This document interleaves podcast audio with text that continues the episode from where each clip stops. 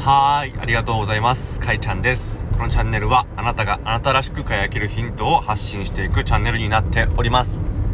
えー、今日はですね寒くなってきましたよね。寒くなってきて体調を崩しがちな方もいるかなと思って、まあ、体調を崩さない一つ簡単なコツをご紹介したいかなしようかなと思います。えっ、ー、と体調を崩さないようにするには体を冷やさないことが大事なんですね。体を冷やさない。まあ、日中はね日中はま着込んだりなんかしてちゃんと体を冷やさないっていうことが大事だと思うんですけど結構体が冷えてしまいがちなのが、意外とねお風呂上がりだったりするんですよ。お風呂上がりはまあちゃんと温まって上がったとしてもやはりね服を着るまでの間に結構体が冷えちゃうんです。それはえっとね、まあ、細胞皮膚の細胞がですねえっとまあちょっと何て言うんでしょうね。こう緩んでるんですよ。皆さん。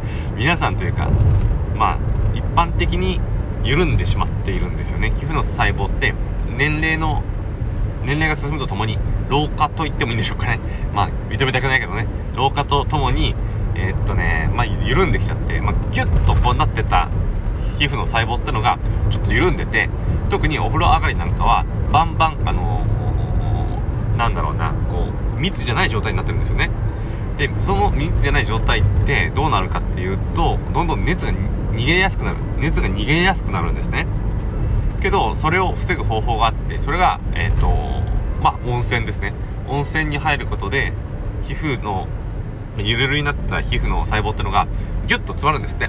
まあ、これでえっ、ー、と熱を逃がさなくなって体が冷えなくなるらしいです。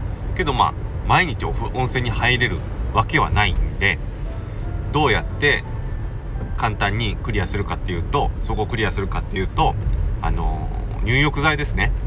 入浴剤。入浴剤もいろいろあってこの皮膚に作用しやすいものとそうでないもの、まあ、単純に二酸化炭素があってお湯の温度をあまり下げないようにする作用があるものとまあ、いろいろ薬剤の成分といいますか化学的な物質温泉と同じような物質が入って皮膚への効能がついているもの。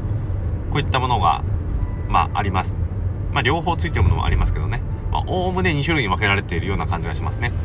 炭酸系のものといろいろ入ってる系のもの。で僕がおすすめするのは利き湯ですね。利き湯っていう商品があると思うんですけどこの中のね、えっと、ピンク色の商品があるんですけどこれがですねかなりあの皮膚がギュッてなる感覚を味わえるんじゃないかなと思います。しかもこのギュッとなってる状態でこの気球を使って使ったお湯に使って使ったお湯に使ってってなんかあれですね。分かりづらいですね。使ったお湯に使って、えー、上がると。お風呂が上がるとすごくあのあったかいんですよね。体がずっとポカポカしています。まあ外はさすがに寒いんですけど風呂上がりはさすがに寒いんだけどもそれでもあのー、ポカポカが持続しているような感じがするんですよね。これぜひ一回試してもらった方がいいかな。試してもらいたいなと思います。ちなみにこの大きい1袋を買わなくてもバラにした小袋が売ってるんですよ。この入浴剤って最近小袋とかバラ売りしてることがあるんですね。